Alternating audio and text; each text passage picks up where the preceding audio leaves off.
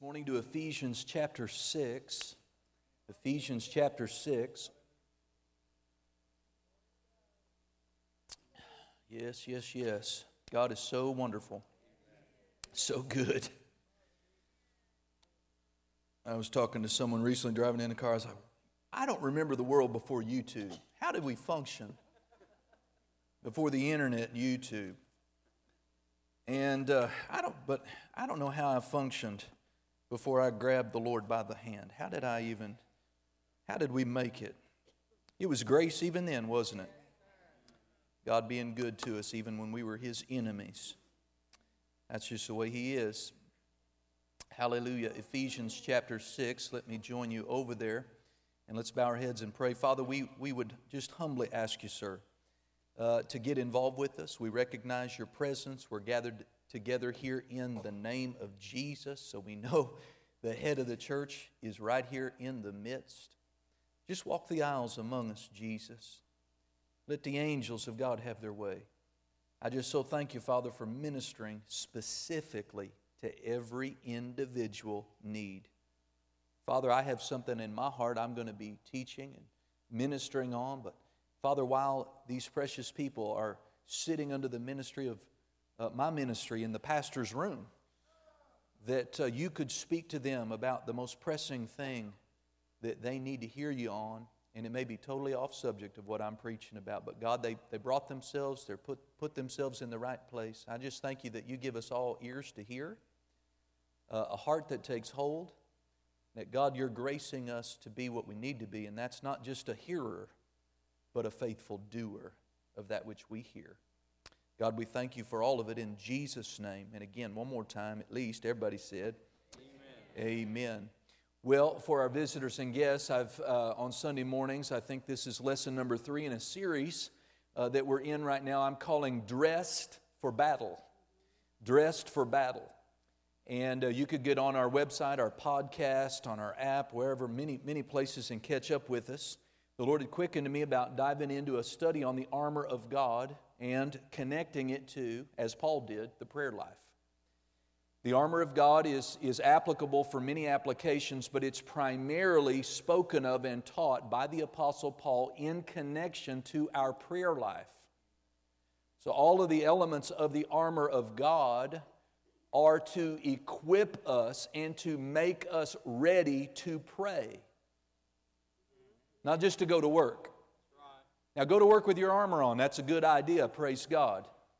Uh, amen. Because he said, having put on the whole armor of God, we'll read it in a minute, he said, then you will be able to stand against all the strategies, all of them, all of the strategies of the, of the devil, and to be able to withstand and stand your ground in an evil day like we're in now.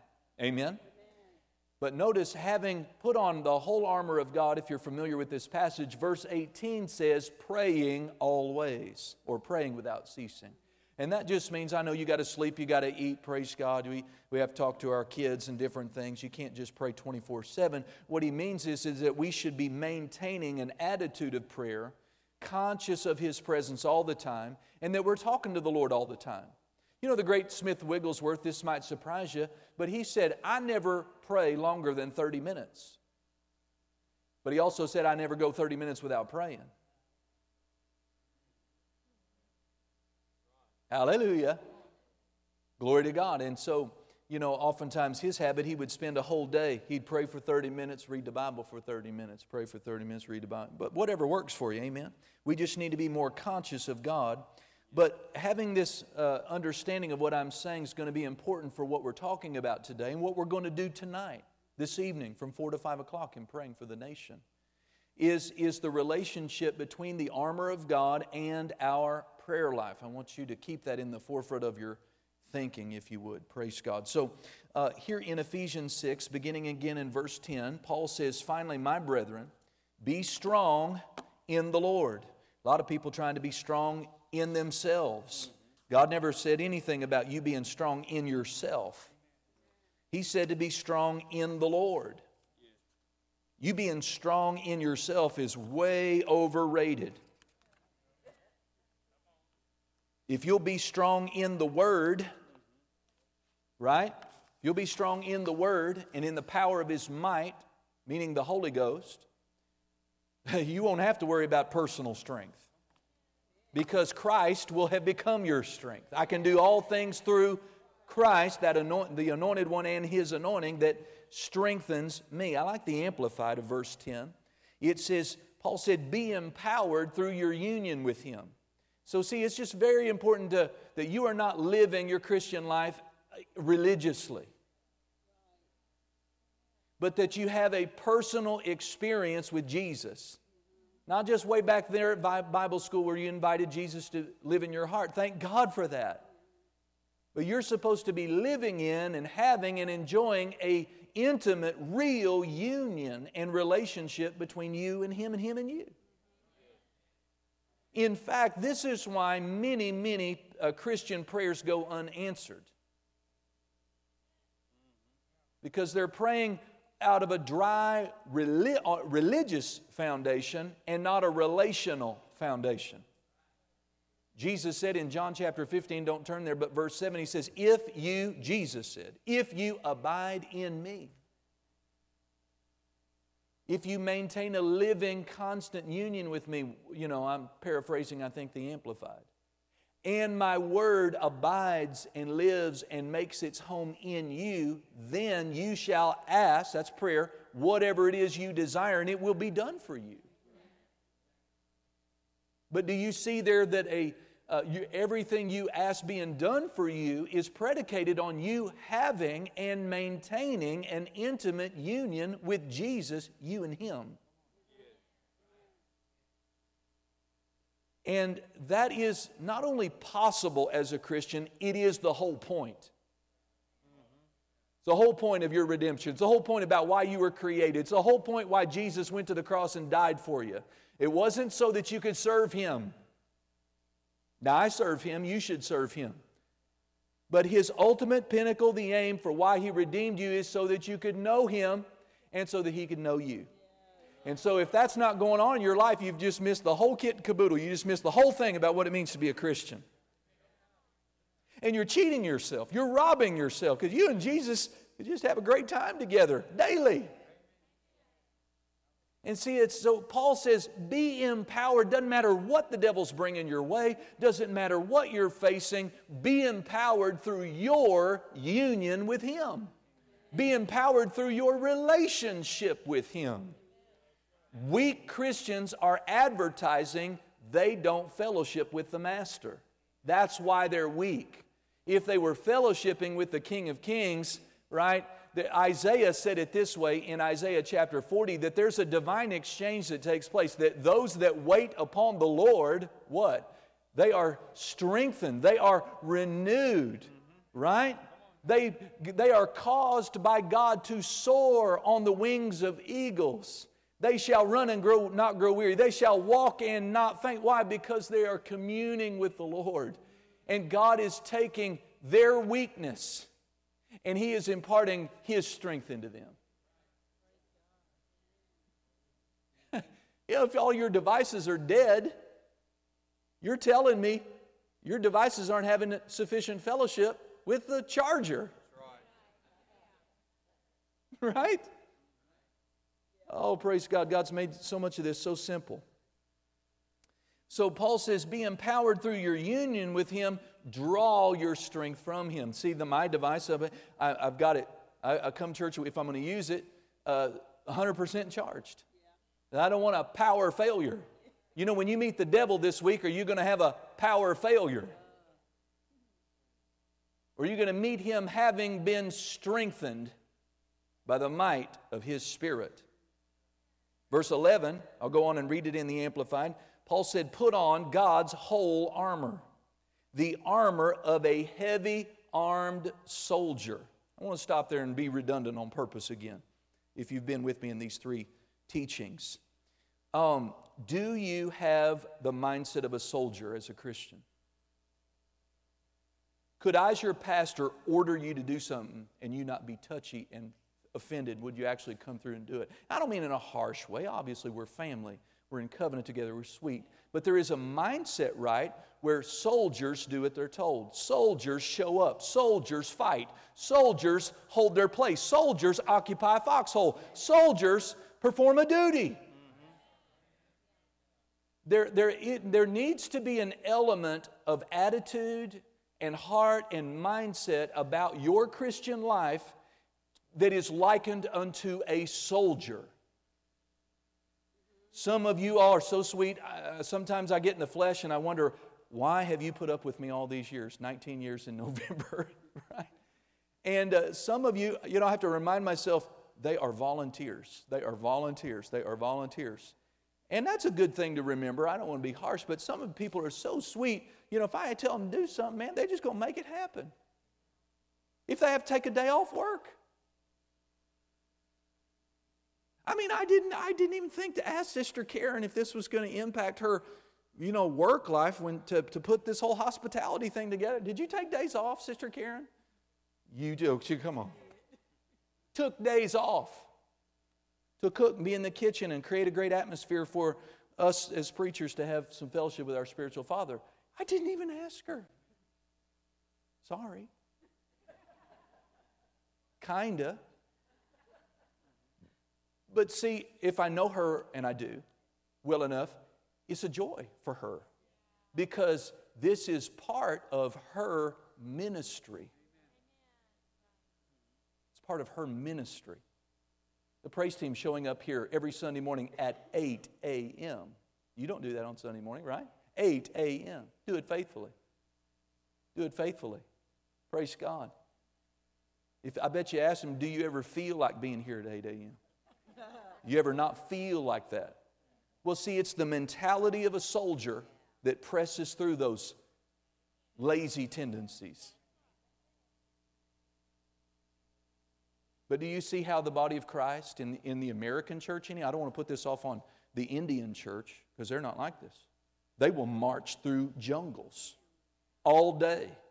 And they're mad because they march through the jungle all day. If you preach an hour and say we're done, they are upset. You're going to be there half the day, lay hands on them three times. You're going to give them, and that's the way they ought, right? Because they have marched barefoot, some of them through them. And the national animal in India is the Bengal tiger. But you just see in America, we're so spoiled. And I'm grateful for our prosperity. I'm great. We live, all of us, like kings. You have a microwave, you have a cell phone, you have a car. I mean, you're rich. Richer than billions of people on the planet. Billions of people live on less than a dollar a day in the world. I spend far more than that just on coffee. And we believe in prosperity.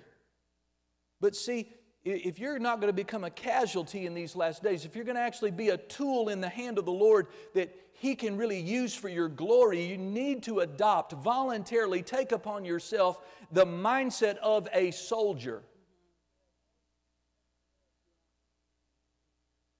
Soldiers are the ones that wear this armor. Everybody wants a desk job in the body of Christ.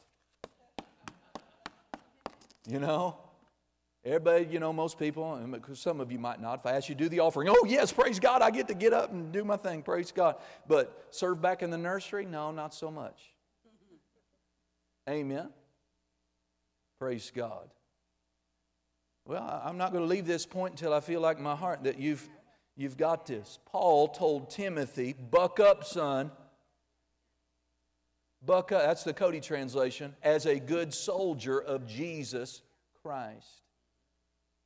It's like Dr. Jacob said, I think, more than once during these last series of meetings it hadn't all been fun. I can identify with that. There's most of the process of building this building right, for God, for this, for the kingdom, for this church, has wasn't fun. There were elements, but man, there's there was some stuff. It's the least fun things I've ever done in my life. But it's the will of God. Amen. If coming and praying this afternoon for an hour doesn't sound fun to you, well, come on, soldier. Soldier up.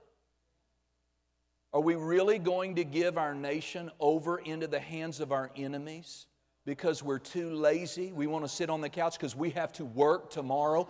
That's not a soldier's mentality. Well, it's not convenient. Does the soldier get to say, does the private get to say to the sergeant, Sir, I just can't do that. That's not a convenient thing. I, I really, you know, I'm not excited about scrubbing my commode with a toothbrush. I know they make larger brushes for that job. No, he doesn't get to say that, does he? He gets to say, Yes, sir. And if he doesn't do it to the sergeant, sergeant's liking, he will do it again and do it again and do it again. And if he bucks up, he might be doing latrine duty. Oh, we're having fun already this morning. I, there is some icing and some sweet stuff in this message, but we have to get to it. Come on, are you willing to be a soldier? Okay, about 20%. Hallelujah. Some of you, I don't think if I said, I'm going to give you a million dollars after the service, you're not going to raise your hand. Hallelujah. Praise God. Okay, well, Father, I did my best. Glory to God. So, in talking about this armor, he said, Put it all on. Put on the whole armor of God, that you may be able to stand against the wiles or the schemes or the strategies of the devil. You know, the devil's out there. He is defeated, but he's out there and he's coming for you. And he's got a strategy. Remember Dr. Jacobs talking about that scripture in Psalms where the, the evil spirit is walking around and taking notes? See, that's so they can go back to the planners and plan how they can ensnare you and entrap you and hinder you and stop you from moving forward. But it's the armor of God that's going to enable us to get past all of that. Hallelujah. We talked about the first piece of armor that he mentioned uh, the last time that I got to preach two Sundays ago, talking about the belt of truth. Uh, in Romans, it's called the armor of light. How important is we live in a dark world. But praise God for light. Why are so many Christians sick? Not that they're not good people, not that they don't love Jesus, but they don't have light on what is promised and available to them. It's available, but they have to seek that. They have to walk in that. They have to develop that in their own life. A lot of Christians broken, struggling financially. A lot of broken marriages, a lot of broken families. Why, why is all that in the body of Christ? Because they're not, they're, they're driving their life, but they're not, they're not coming in and, and they're not doing according to the handbook. It's really sad to see that, that uh, last time I checked, that uh, the divorce rate uh, in, in the church among the Christians was 1% higher than it was in the world. That's really sad. See, we're not, we're not paying attention. We're not doing things God's way. But we can and we should.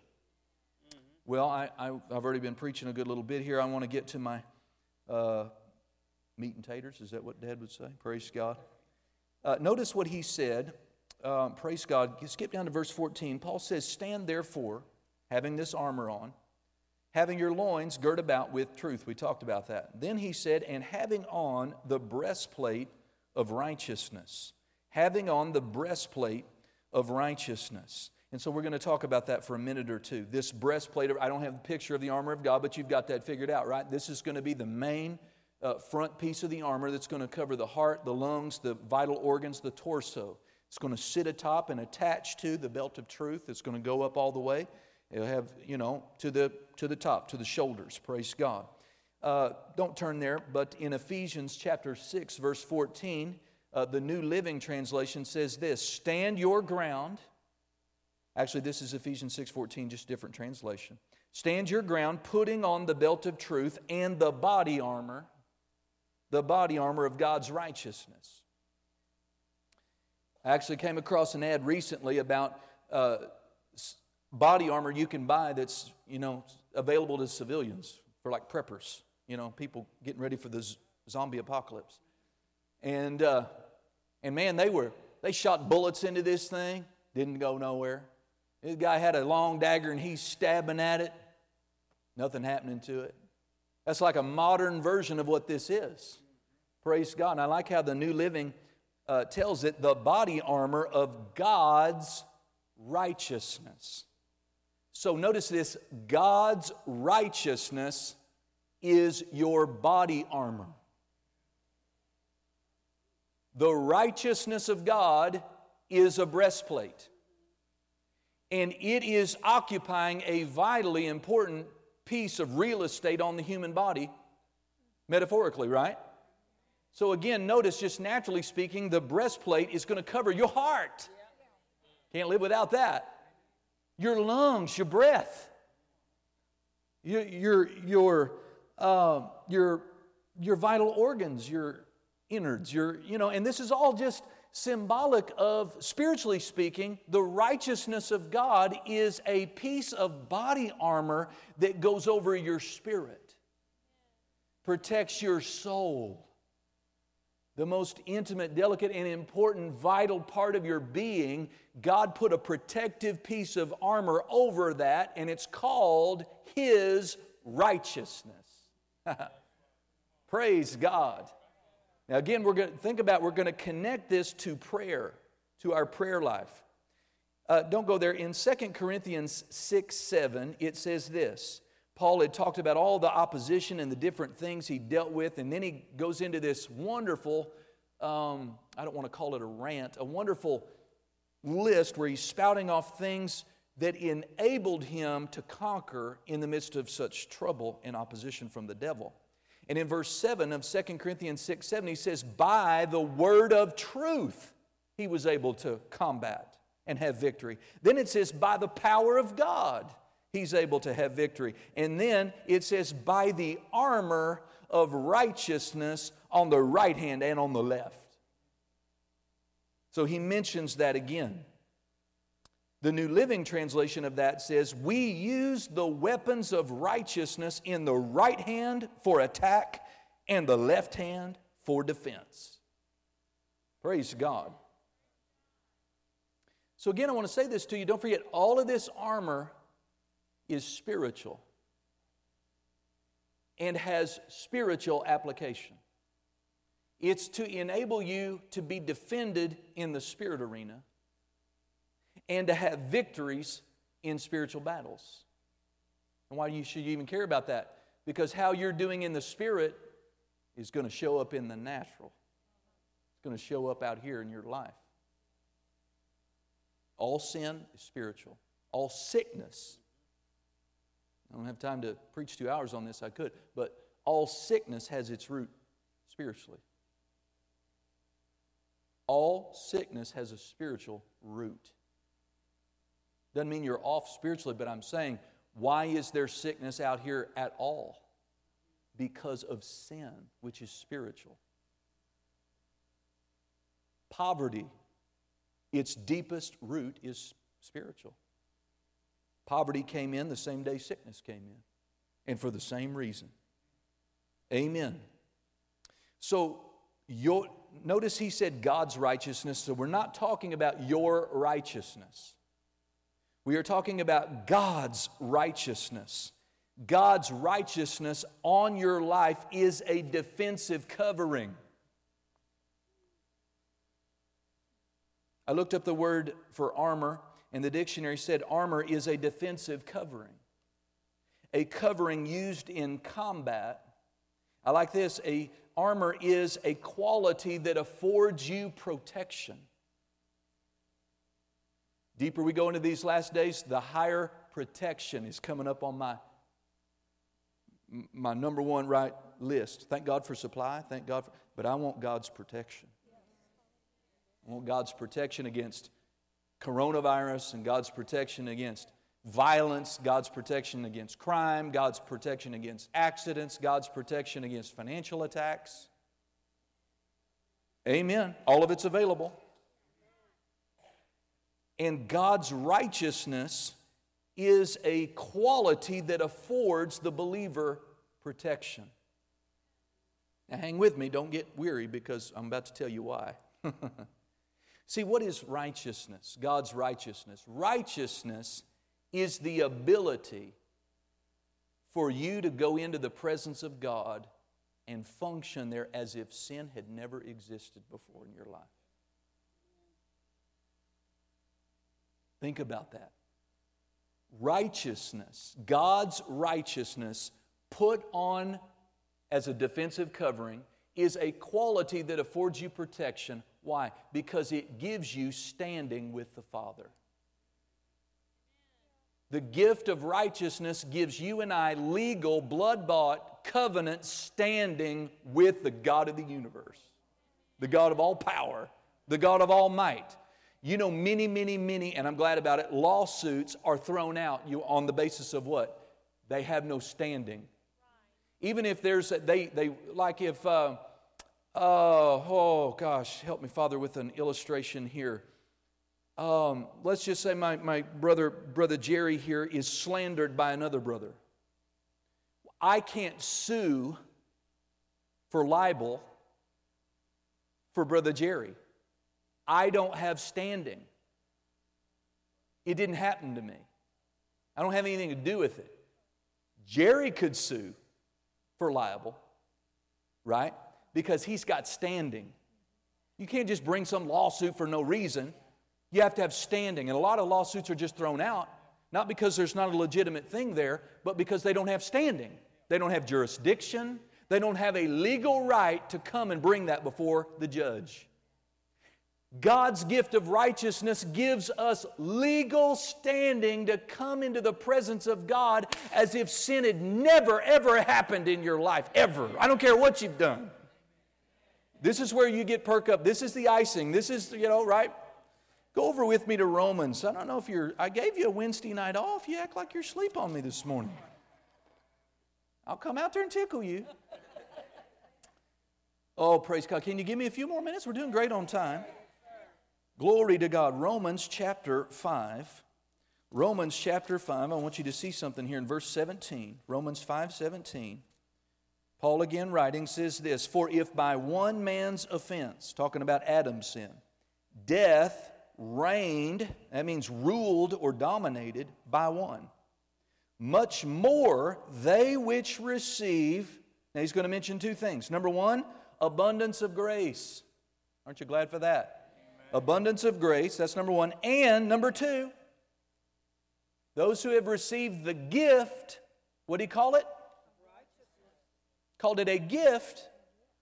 The gift of righteousness, what shall they do? reign in life. R E I G N, like a king. Rule, dominate like a king in life. What life? In the sweet by and by when we get to heaven? Oh, when we all get to heaven. No, he means this life. You and I are supposed to reign, rule, dominate in life. We got to deal with the devil. We're going to have to contend with him to dominate, and we should but we have to have received the gift of the breastplate, the armor of God's righteousness. You see, if you take God, if I were to take God's righteousness off of me and try to go to God, I don't deserve to get to go to God. I've sinned against Him. I've transgressed against Him. I am not worthy to have an audience with God on the basis of my righteousness. You're in the same boat with me. Look, you're in the same boat with me or worse. We have no standing with the Father. Well, I've been a good boy. Not good enough. Just one sin damns the soul for all eternity. That's how holy He is. That's the standard. And none of us deserve to be able to even talk to Him. The Bible says in the Old Testament that our righteousness is in His sight as filthy rags. And we could never earn and become self righteous enough for God to go, come on in. No, no, never. We needed a Savior, we needed a Redeemer. And Jesus said, I'll be that Redeemer, I'll be that sacrifice. And so he went and became what we were so that we could be made what he was and is today. 2 Corinthians 5, uh, yes, verse 21 says, For he, Jesus, who knew no sin, was made to be sin for us, that we might be made the righteousness of God in Christ. Come on, this is who you are today as a Christian. And you became the righteousness of God in Christ the moment you accepted Jesus as your Lord. Hallelujah. Righteousness, God's very own perfect, just, holy righteousness was imputed to your spirit when you got born again. And from that moment, the Father says, Come boldly. Where before, a moment before, you couldn't come into His presence, you had no approach. But on the other side of that prayer, on the other side of your conversion, on the other side of being born again, you're in the family. Amen. See, our legal standing with the Father is not, it's not even as great as, you know, Jerry having legal standing to go before a judge. Our standing is so much higher than that. We have the standing of sons and daughters. That's a higher, come on, that's a higher, that's the highest standard you can get. God's righteousness? Have you received the gift of God's righteousness? Have you put it on? Every day you ought to put on, I am the righteousness of God in Christ. Now, how does this, trying to watch the time, uh, how does this become a defense? How does this become a, a, a, a covering for protection? Well, because the enemy, our adversary, is going to hurl fiery darts at you fiery darts of accusations. He's going to, he's going to want to tell you how unworthy you are, how many times you've missed it, how poorly you've performed, how badly you have failed. And he wants to build that sense of unworthiness in you so much so that it will affect your prayer life. See, the one who does not know that they are the righteousness of God in Christ, that it's a gift and it doesn't have anything to do with their performance, is going to pray different. They pray things like this, "Oh Father, I know I'm just so beggar, I'm just so unworthy. I know I have I have no I have just have no right to come before you, but please be with Sister Gertrude in this surgery and if it's your will to help her do it, and if not, let her die." I mean, there's these weak, beggarly, unworthy type of prayers. Why do they pray like that? They are conscious of their sin. They are conscious, they are so aware of their faults and their failures and their disobedience and their, their lack of faith that it shows up when they try to approach a holy God, a perfect God, an awesome God. Wouldn't you think it strange, Brother Trevor, Malachi approached you like that for a new pair of shoes? Oh, oh, Dad. Oh, Dad. I know I'm so rotten. I know I don't make my bed good enough to meet your standard. And, you know, I'm just so, but, you know, I've got holes in the bottom of my shoes, Daddy. And if you just, you just wouldn't you want to go, shh, What is wrong with you? You're my son. Right? You would just, this is the way the Father is. He doesn't want us coming to Him in an unworthy attitude. Listen, if you've sinned, repent. If you've sinned against God, you need to repent. You need to confess that.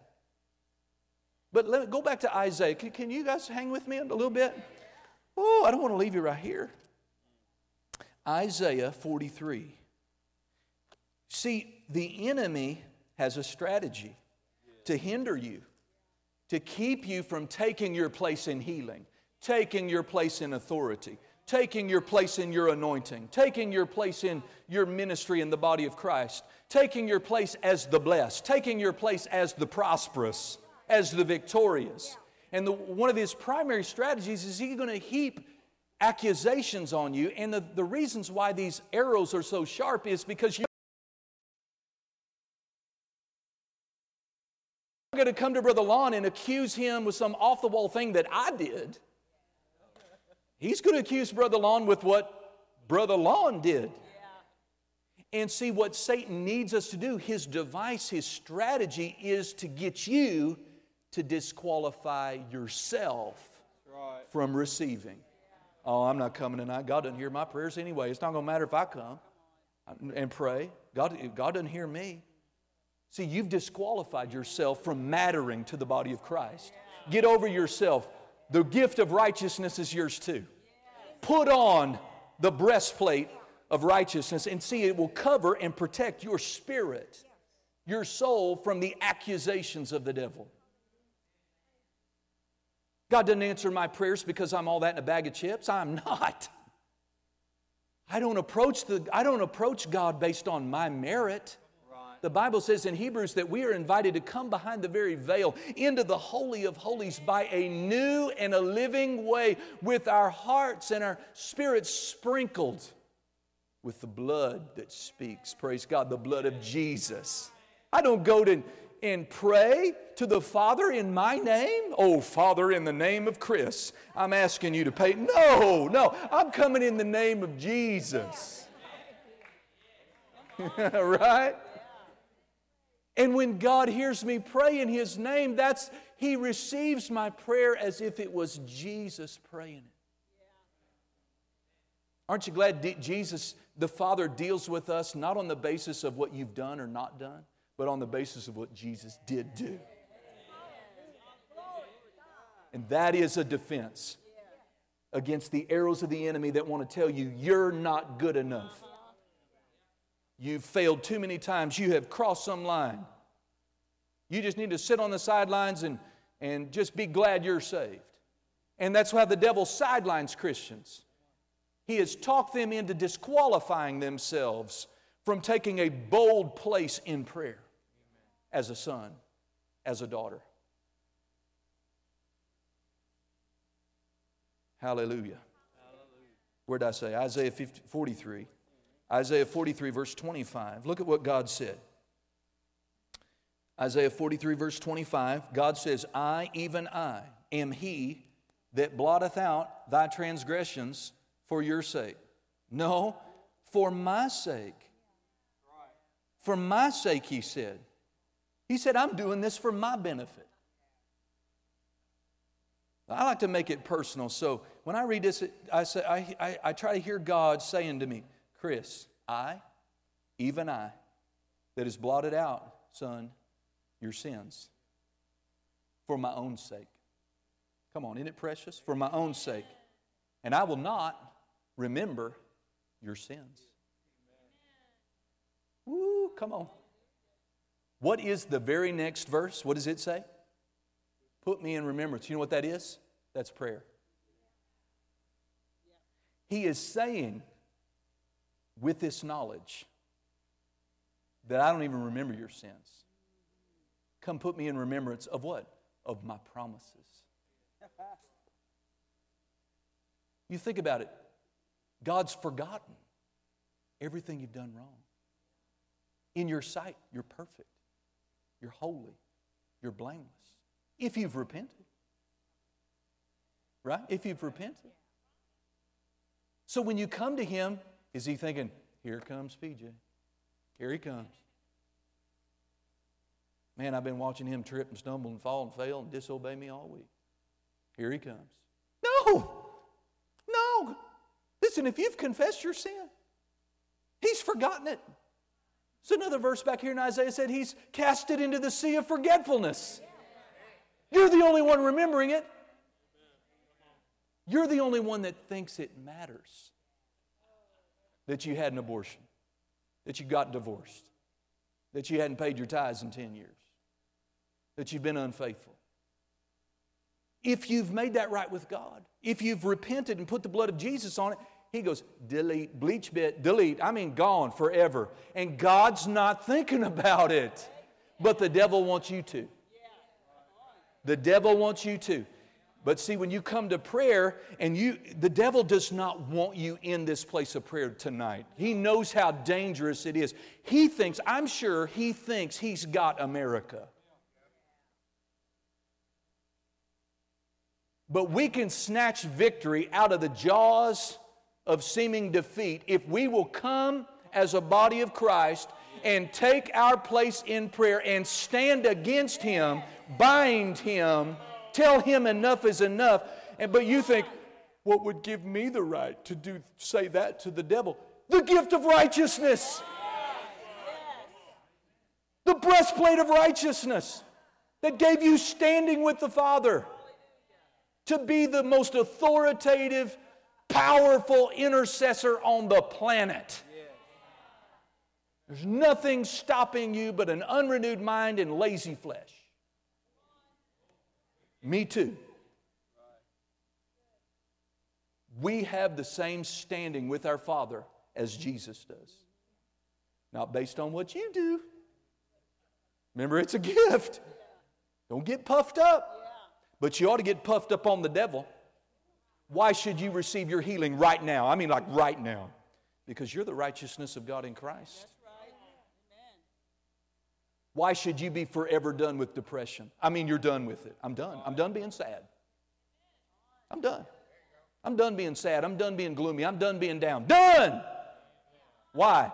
I'm the righteousness of God. I've got standing with the Father, and I've got a covenant benefit that promises me the joy of the Lord.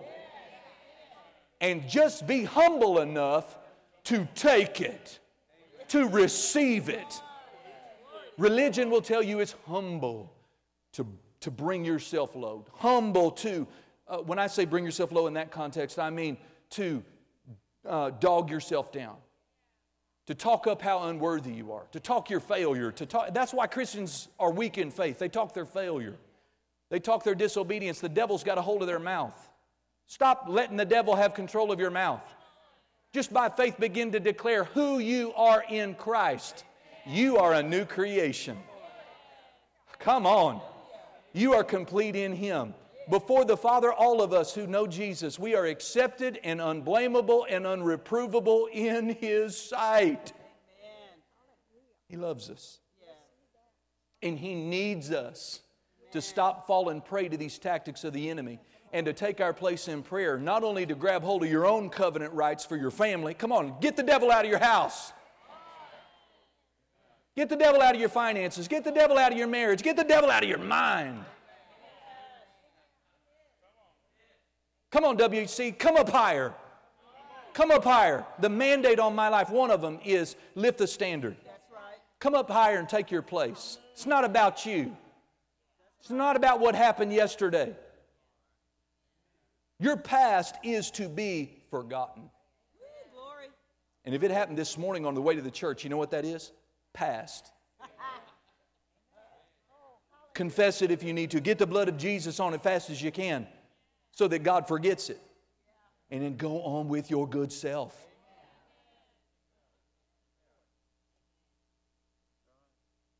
I was party to an abortion in my younger years, paid for one. Maybe you knew that, maybe you didn't. And it's not something I'm proud of. But I don't walk around a trace of a sense of guilt or shame.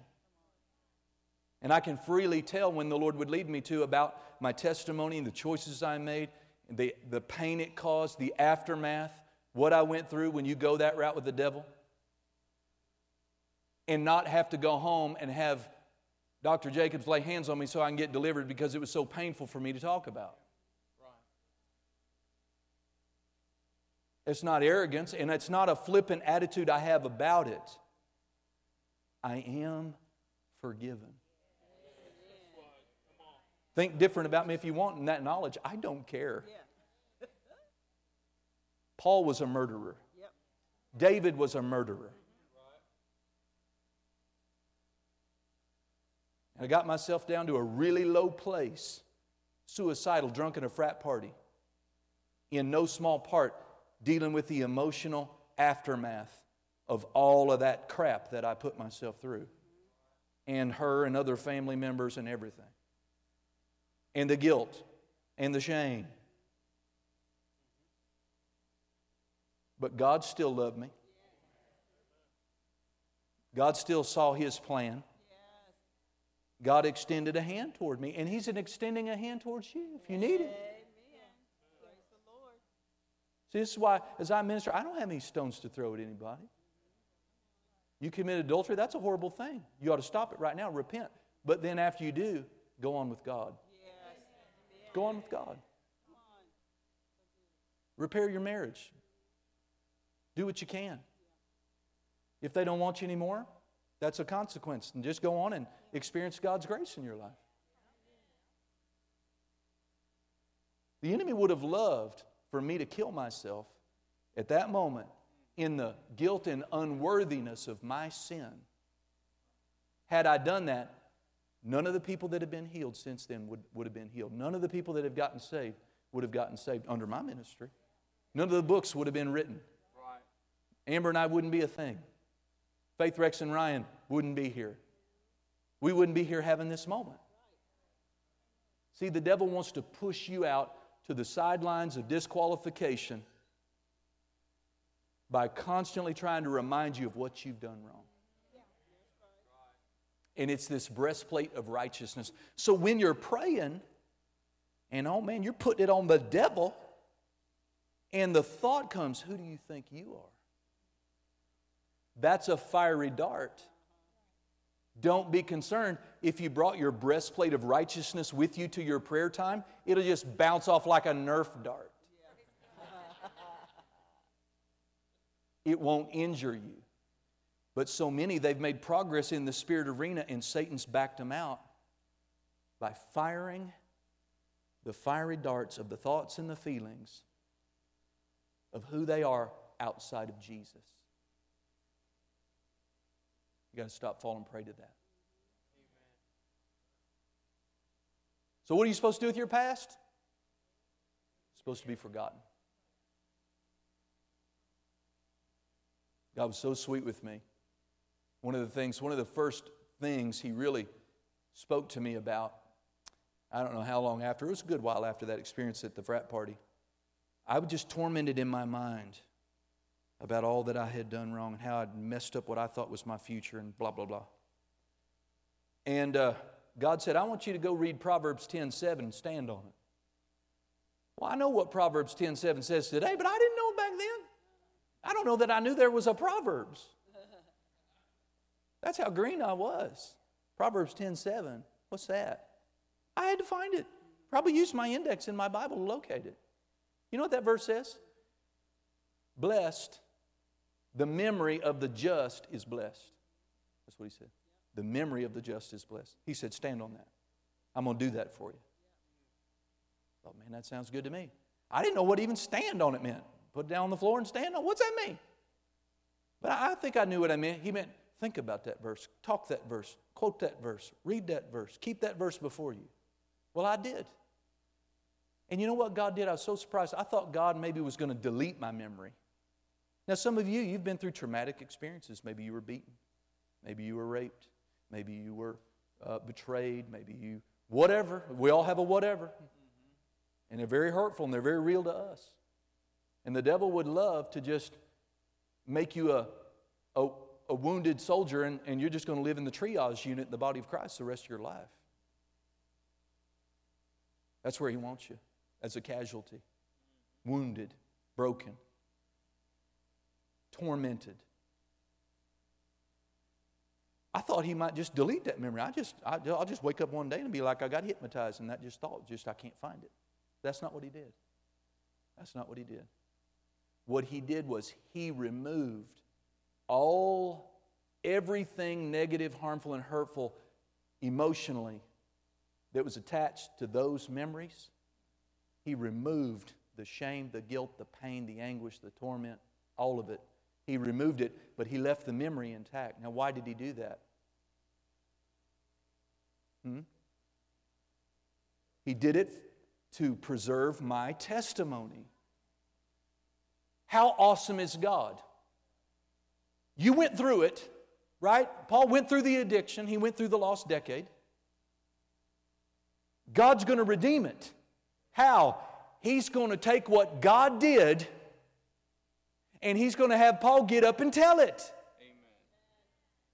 And you're whatever he wants you when it's appropriate. I don't know how many times I've, I've talked about my experiences in those late high school, early college years in private settings with young ladies and couples and different settings, always accountable, always with someone present, you understand, and has absolutely helped. The, I tell this story to, on some level to the youth group every year. And I'm happy to do it. Doesn't bother me to do it. But the only reason I could is because God blessed my memory. Know what Paul said about death? He said, Oh, death, where is thy sting? See, the sting of death, even your physical death, the sting of that has already been removed from your life.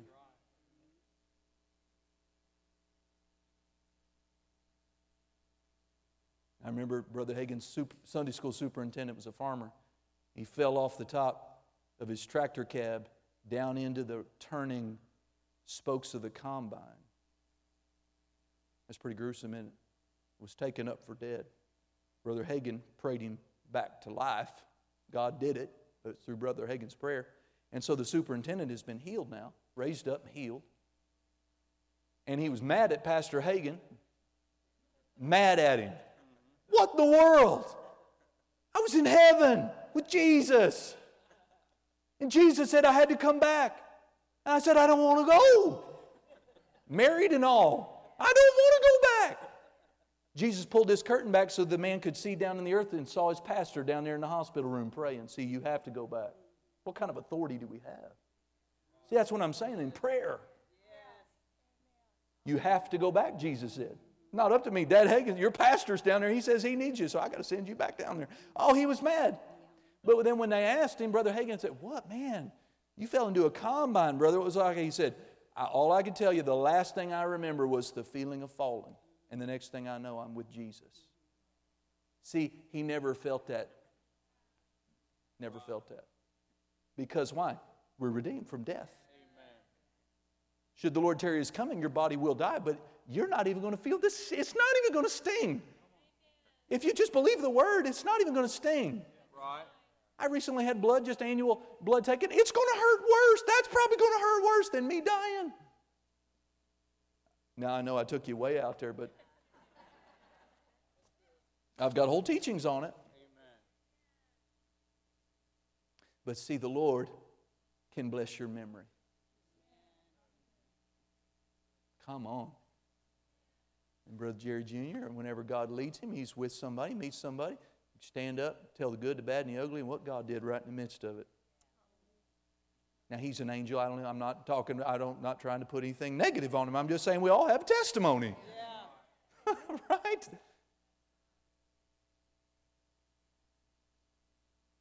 But that human psyche can be so wounded that psychologists will tell you they repress those memories. You try to recall them, they're going to have meltdown. See the power of God. That's the power of God that could touch, that could actually leave a memory intact but remove the pain from it. That'd be like having a compound fracture, broken bone, but the Lord just took the pain away. That don't hurt. No, I don't hurt. Are y'all with me today? I didn't get to where I wanted to go, but I feel like I need to let you go. I about put in you all, all that you could take. You're like full. Hallelujah. Come on, aren't you glad there's a thing called the breastplate of righteousness?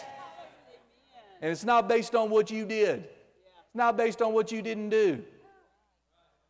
Don't disqualify yourself from being blessed.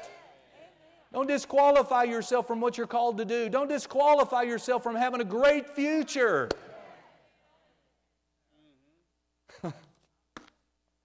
You're going to live forever.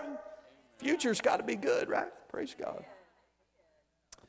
Father, I just pray today that, God, we've pointed just briefly to some.